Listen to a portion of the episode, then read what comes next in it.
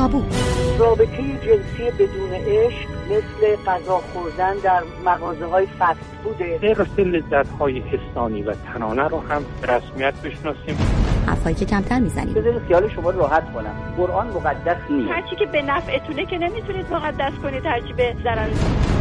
سوالایی که از پرسیدنشان میترسیم. چند تا دختر و زن جوان پیدا شدن که هر کجا میرن خودشون رو لخت میکنن. آقا این حجم عظیم مقدسات شما در حال خفه کردن ما. همه ما آدم‌هایی که شاغل هستیم در واقع تنفروش هستیم.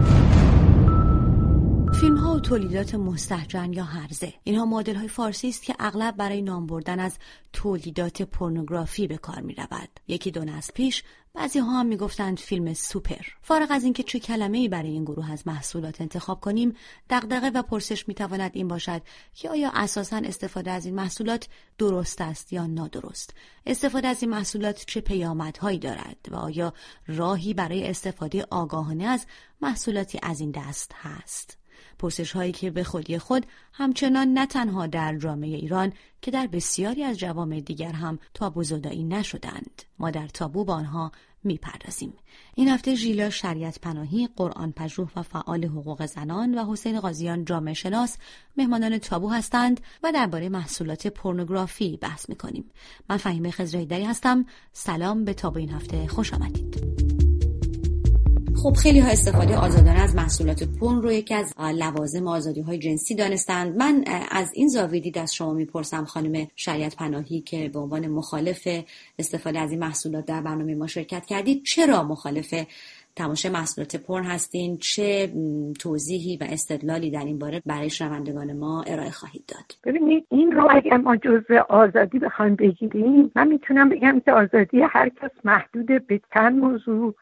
یکی از مهمترین اون موضوعها حفظ سلامتی خودش و بهداشت جسمی و روانی خودش، اطرافیانش و جامعه پیرامونشه. اتفاقی که در هنگام دیدن فیلم پورن در مغز میفته مشابه اتفاقیه که در هنگام مصرف مواد مخدر میفته، یعنی ترشح بیشتر دوپامین که باعث یک نوع ایجاد شادی و لذت میشه. ولی مشکل اینه که مثل مواد مخدر هر بار که این لذت جویی انجام میشه دفعه بعد بایستی بیشتر تحریک انجام بشه، بنابراین آستانه تحریک بالا میره و بعد از یه مدتی بسیاری ممکنه که معتاد بشن. یه مشکل دیگه این که در پورنوگرافی چون که این روابط مصنوعی ساخته میشه به وسیله پر و ما از پشت صحنه اطلاعی نداره کسی که داره اون فیلمو میبینه، بنابراین فکر میکنه که شریک جنسیش هم باید همونقدر او رو تحریک بکنه یا به او لذت بده، در صورتی که واقعا اینطور نیست و اینها یه مقدار زیادی به اصطلاح مونتاژ میشه یا کارهای دیگه پشت صحنه صورت میگیره. آقایون این فیلم ها رو میبینن، خانم ها از خیر کارهایی که در این فیلم ها هست خوششون نمیاد و اونو در شأن خودشون نمیدونن، بنابراین باز آمار طلاق و جدایی هم بالا میره. به نظر من میرسه که در این مورد هم فرهنگ مرد سالاری و زور سالاری قصد داره که عشق عاطفی و رمانتیک رو که ما زنها مقدمه رابطه عاشقانه و مطلوب میدونی از میدون بدر کرده و روابط رو صرفاً به یه رابطه فیزیکی و توهی از عشق و عاطفه کافی تقلیل بده. شما مسائل مختلفی اشاره کردین، از سلامتی یا مقایسه محصولات پورن با مواد مخدر گرفته تا طلاق و جدایی به خاطر مصرف و تماشای این به هر حال محصولات و نکته‌ای که در مورد عشق رمانتیک و سکس گفتید. همه اینها رو شاید بشه که به اختصار آقای قاضیان پاسخی براش داشته باشن و من بعدش پرسش دیگری از آقای قاضیان دارم که مطرح میکنم، ولی فکر میکنم در اینجا شاید بخوان به نکات شما پاسخ بدن تا ما بحث رو ادامه بدیم. آقای قاضیان. بله دقیقاً و متشکرم از اینکه چنین فرصتی به من میدید. حقیقتش هر چهار دلیلی که خانم شریعتپناهی آوردن به نظر من قابل خدشه است، به این معنی که اگر ما فرض کنیم رفتاری که سلامت ما رو در بر نداره یا به اطرافیانمون یا به جامعه پیرامونمون گاهی اوقات صدمه میزنه رو باید ترک بکنیم، وقت بسیاری از کارهایی که ما انجام میدیم از همین قبیله. مثلا ما فرض کنیم در زمینه شغلی رویا پردازی هایی داریم که این رویا پردازی ها گاهی اوقات به خودمون صدمه میزنه، گاهی اوقات به خانوادهمون صدمه میزنه، حتی از لحاظ اجتماعی که میره برای یه امر اجتماعی مبارزه میکنه، به زندان میافته، صدمه میبینه، خانوادهش زجر میکشن. همه اینها هم هست، ولی ما بسیاری از این مبارزان اجتماعی و سیاسی رو تقدیس میکنیم. بنابراین به نظرم این موضوع که اگر چیزی سلامتی شخص، اطرافیان یا جامعه پیرامونش رو به خطر بندازه، رفتار نادرستی است و کنار باید گذاشته بشه، به نظر میاد که قابلیت تعمیم نداره. دوم مسئله اعتیاده. تا اونجایی که من اطلاع دارم تا به حال تحقیق قاطعی و نظر مسلمی در مورد این وجود نداره که دیدن پورنوگرافی درست مثل اعتیاد به مواد مخدر اعتیاد آور. ولی مسئله فرض بکنید ترشح دوپامین در مورد هر رفتار لذت بخش دیگه هم صادق و به صرف این نمیشه اون رو منع کرد. ما تیم مورد علاقمون گل میزنه توی فوتبال، هوا میپریم، شادی میکنیم، خب دوپامین بیشتری ترشح میکنه. خب این رو نمیتونیم به این دلیل ترک بکنیم. چنین تحقیقات متقنی در این زمینه وجود نداره. در مورد اینکه پشت صحنه این محصولات پورنو چیز دیگری است غیر از اون که جلوی صحنه میبینیم، باید اشاره بکنیم که خب مصرف کننده باید عاقل باشه و بدونه که اون پشت چه خبره. ما بسیاری از محصولاتی مصرف میکنیم که چون از اون پشتش خبر نداریم، مصرف اونها شاید شایسته نباشه. از استثماری که اون پشت صورت میگیره، مثلا ما همه فرض کنید موز میخوریم، ولی میدونید که این موز در چه شرایط گاهی اوقات استثمار آوری تولید میشه. بنابراین مصرف کننده است که با افزایش اطلاع خودش میتونه نحوه مصرف درستی نسبت به اون محصولات داشته باشه. و نکته آخر اینه که رابطه جنسی رو براش یک استاندارد بذاریم و بگیم که اگر این رابطه توأم با عشق و علاقه نباشه، رابطه جنسی مقبول و مورد پذیرشی نیست. گذاشتن چنین استانداردهایی با خطاهای بزرگ همراهه که هر وقت زمان به من بدید من در موردش صحبت کنم. خانم شریعتپناهی، شما اشاره کردید به اینکه خب ممکنه که مواردی در محصولات پورنوگرافی وجود داشته باشه که فانتزی هایی رو ایجاد بکنه یا تقاضاهایی رو ایجاد بکنه که ناممکن هست در رابطه و جهان واقعی و این باعث اختلاف بشه در روابط. ایده هم ممکنه بگن که خب مثلا در سینما یا حتی در ادبیات هم در هنرهای تصویری هم به هر حال این فانتزی هایی به زندگی مخاطب اضافه میشه، ممکنه که اونها رو مطالبه بکنه. چرا در مورد مصرف اونها این حساسیت وجود نداره؟ آیا این به یک نوع حاله تقدس اطراف بدن مربوط نمیشه وقتی که به مثلا پورنوگرافی میرسیم؟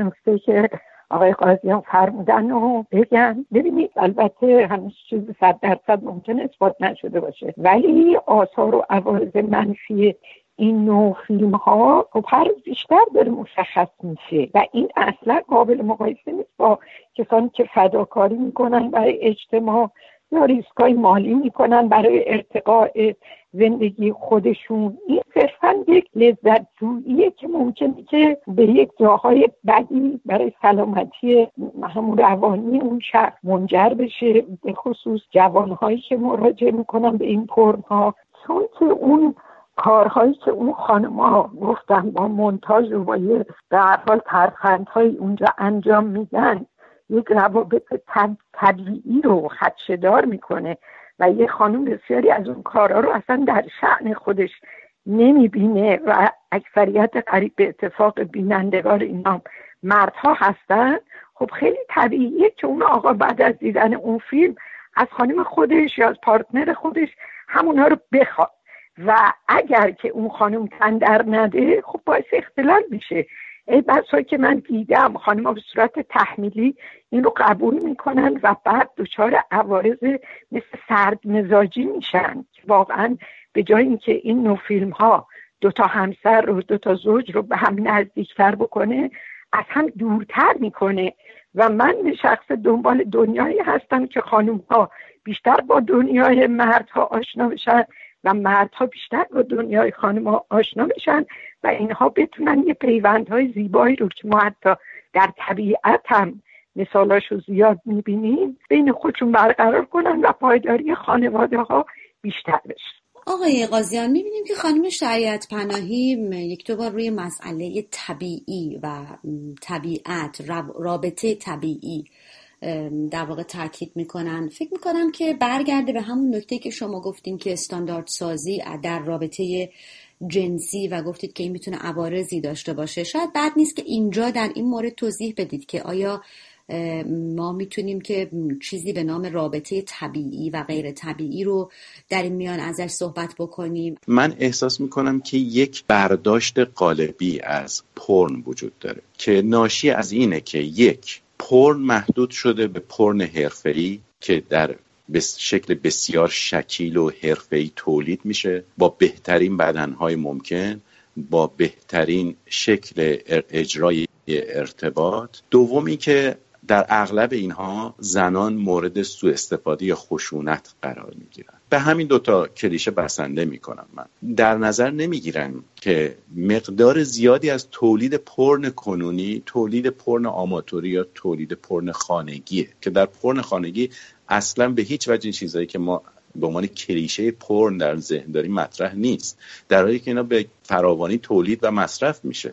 یعنی چی؟ یعنی در این فیلم ها بدنها خیلی بدنهای معمولی، آدمهای معمولی است، نور و فضا و چیدمان به هیچ وجه چیدمان حرفه‌ای نیست، رابطه خیلی شلخته یا گاهی اوقات قطع شونده یا به هر حال دلخوری ایجاد کننده است و چیزهایی نیستش که در پورن حرفه‌ای می‌بینیم و به هیچ وجه این دوتا رو نمیشه کاسه کرد، در حالی که یه حجم عظیمی از تولید و تماشای پورن رو تشکیل میده. بنابراین ما داریم درباره چه پورنی صحبت میکنیم. اینجا معلومه که اون کلیشه داره کار میکنه. این که در این پورن ها معمولا زنها مفعول هستن، به اصطلاح به معنی اجرایی، یعنی کاری انجام نمیدن، فقط مورد بهره برداری مرد قرار میگیرن، در حالی که هم در صنعت پورن حرفه‌ای ما با ضد جریان روبرو هستیم، یعنی شروع شده به تولید پورن هایی که زنان در اونها سلطه دارن و مردها رو در واقع مفعول رابطه خودشون میکنن، به لحاظ اجرا منظورم. و در پورن خانگی که اصلا این ماجرا خیلی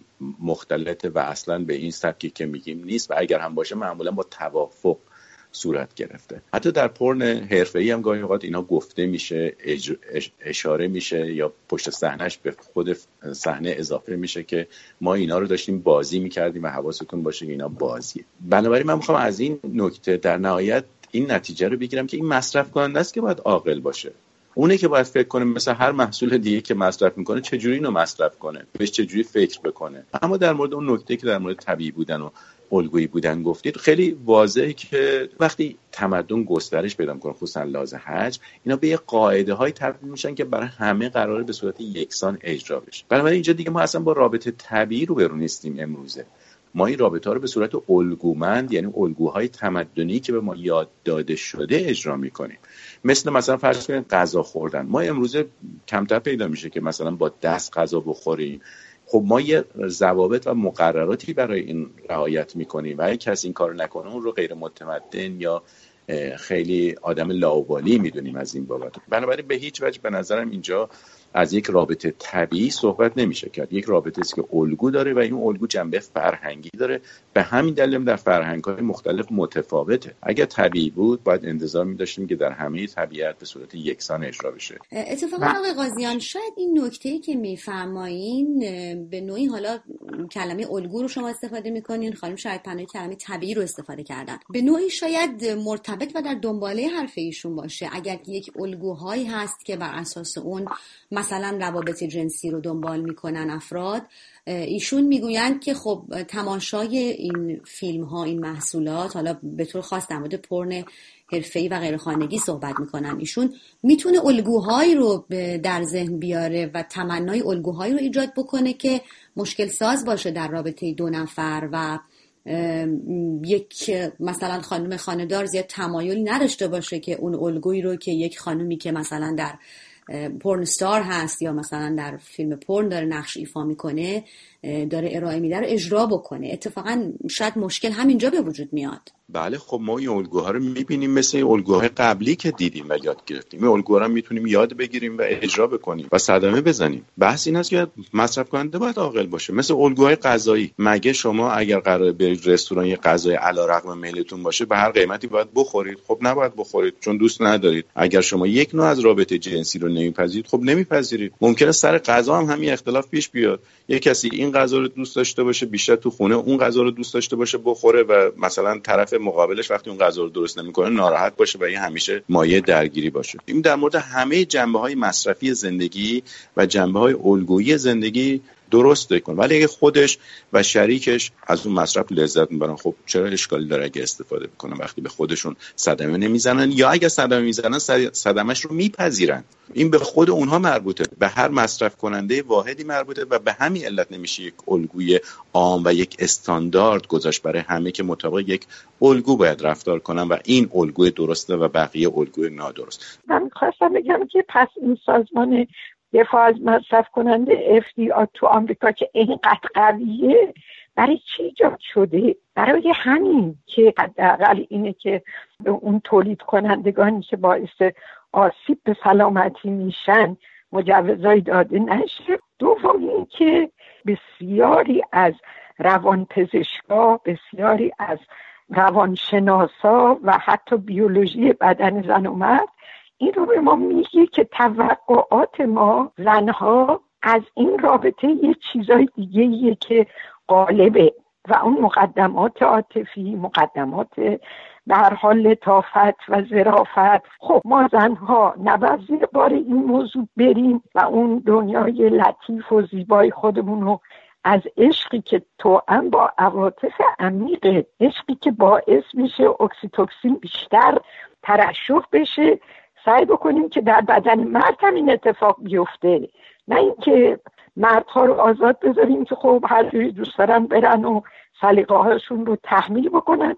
اگر هم تحمیل نشد خب این همه روابط همجنس گرایی و همجنس خواهی زیاد بشه، زنها به سوی خود، مردم به سوی خود. آقای قاضیان میدونم شما میخواین توضیح بدین، من هم میخوام ازتون رو بپرسم که آیا پورن همونطور که شریعت‌پناهی دارن توصیف میکنن تحمیل ارزش‌های تمایلات مردانه است صرفاً به جهان زنان؟ من حتما به این موضوع میپردازم، ولی مایلم پیش از اون یک نکته مهم رو بگم که مرز یا محل زاویه گرفتن من از خانم شریعت‌پناهی به این مفهوم که ایشون از زاویه یک مصلح اجتماعی حرف میزنن، از باید و نباید حرف میزنن. من در چه موقعیتی نیستم، من در مقام یه مصلح یا غیر مصلح اجتماعی حرف نمیزنم، من در مقام یه جامعه شناس حرف میزنم، دارم توصیف میکنم پدیده ها رو، پیامدهاش رو میگم. یعنی که اگر شما میخواید کسی نمیخواید صدمه بخورید، خب با عقل و درایت زندگی بکنید، همونطور که در مورد غذا این کارو میکنید با درایت میخواید زندگی کنید، خب در مورد تماشای محصولات پرن هم با درایت این کارو بکنید. مگر ما میایم جلوی فیلمایی رو که مثلا درش خیانت نشون بده رو بگیریم؟ مگر ما میایم فیلمایی که مثلا توش قتل رو نشون میده بگیریم؟ نکته دومی که اگر این منطق که همونطور که مثلا غذا و دارو براش یک استانداردی گذاشته میشه و اگر اون استاندارد رعایت نشه مصرفش ممنوع میشه، پس ما باید محصولات پرن رو هم ممنوع بکنیم، یه عاقبت بسیار خطرناکی داره این منطق.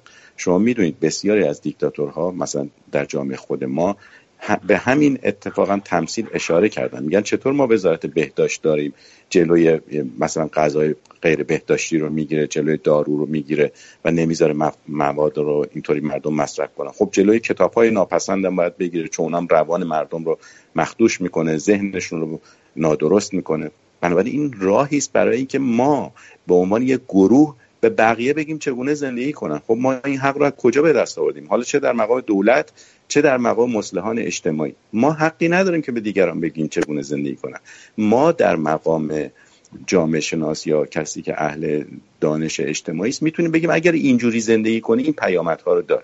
اگر شما از صبح تا شب بشینی پر نگاه بکنی رابطت با شریک جنسیت این پیامدها رو براش به بار خواهد اومد. حالا اگه اجازه بدید برگردم به اون نکته که شما گفتید در مورد موضوع زنان. درسته صنعت پرن عمدتاً صنعت مردانه است به این مفهوم که دیدگاه و زاویه دیدی که توی تولید این محصولات وجود داره دیدگاه مردانه است. حالا که در این دهه‌های اخیر تعداد تماشاگران و مصرف کنندگان محصولات پرن در میان زنان هم رو به تزاید گذاشته، وقت داریم می‌بینیم که تغییرات ضد جریانی هم در این کار رخ داده و زنان هم یه بخش مهمی شدن از صنعت یا رو به اهمیتی پیدا کردن در صنعت پرن و اونها هم محصولاتی از زاویه دید خودشون دارن تولید میکنن که دیگه اون رابطه کلیشه‌ای که ما در پرن حرفه‌ای و معمولاً به عنوان پرن تلقی میکنیم وجود نداره. خانم شریعت پناهی، میخوام حالا ازتون یه سوال بپرسم.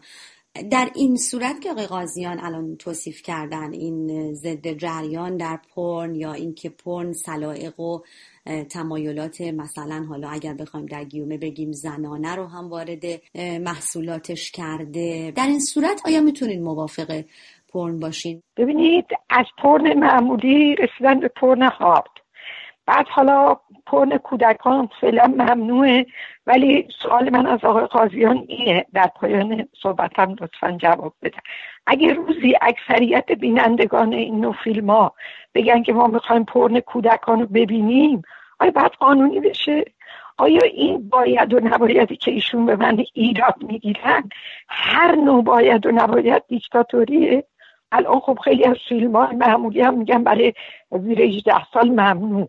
چرا میگن؟ پس آیا این خودش باعث میشه که مثلا نوعی دیکتاتوری ما اینو تلقی بکنیم؟ اصلا اینطور نیست.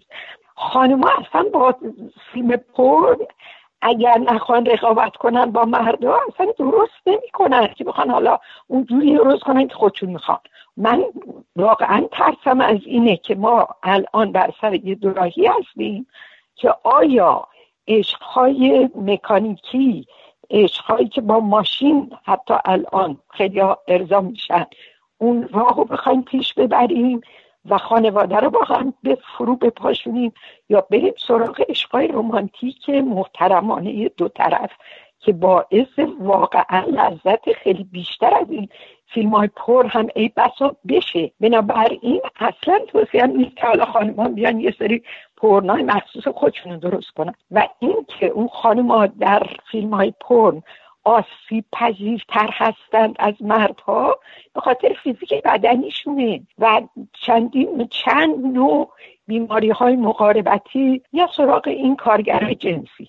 به همین جهته که من کلا فکر میکنم که این روند رو به رشد رو باید ما خانوما باید جلوش بیستیم. بسیار خوب آقای قاضیان، من در جنبندی بحث از شما خواهش میکنم که صحبت بکنین. چیزی تا حالا نشون داده نشده، چه اتفاقا در مورد کسانی که تو صنعت پورن هستن و چه کسانی که به اصطلاح به عنوان کارگر جنسی محسوب میشن در جامعه هایی که قانونی هست، که اینها میزان بیماری‌های جنسی در موردشون بیشتر از جامعه کل هست. بیاید فرض بکنیم که این زنان یا مردان در این صنعت آسیب می‌بینن. آیا در سایر مشاغل اینطوری نیست؟ مثلا کسی که در معدن کار می‌کنه، آیا زیر معدن ممکن نیست که در فروریزی معدن بمیره؟ آیا کسی که بالای بلندی داره پیچ و مهرای ساختمون رو می‌بنده پایین نمی‌افته؟ آیا کارگران در کارگاه‌های صنعتی اذیت نمیشن، آسیب نمیبینن، استثمار نمیشن؟ اما در مورد باید و نباید، من حرفم این است که ما در چه مقامی میتونیم باید و نباید بکنیم. جامعه ها برای خودشون باید و نباید دارن، جامعه ها دولت دارن، قانون دارن، و اگر این قانون به نحو دموکراتیکی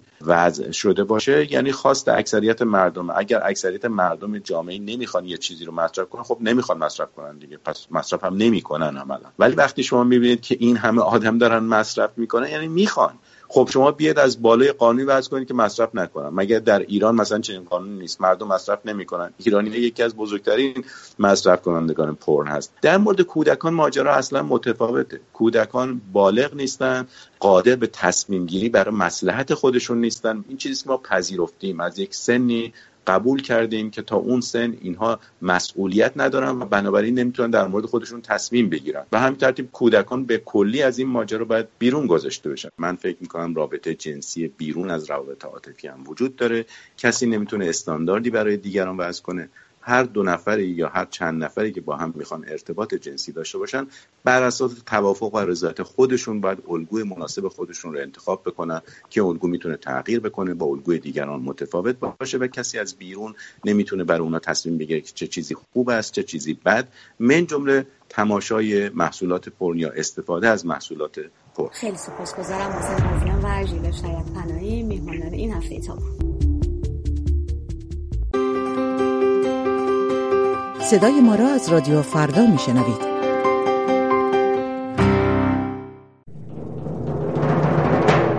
مأموریت سپاه بنابراین این است که وارد پروسه سرکوب مخالفین سیاسی و اجتماعی و فرهنگی بشن.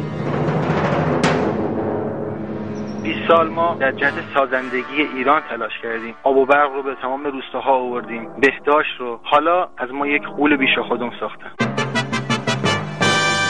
ما به شما خبر می‌دهیم، قضاوت با شماست. به رادیو فردا گوش می‌دهید.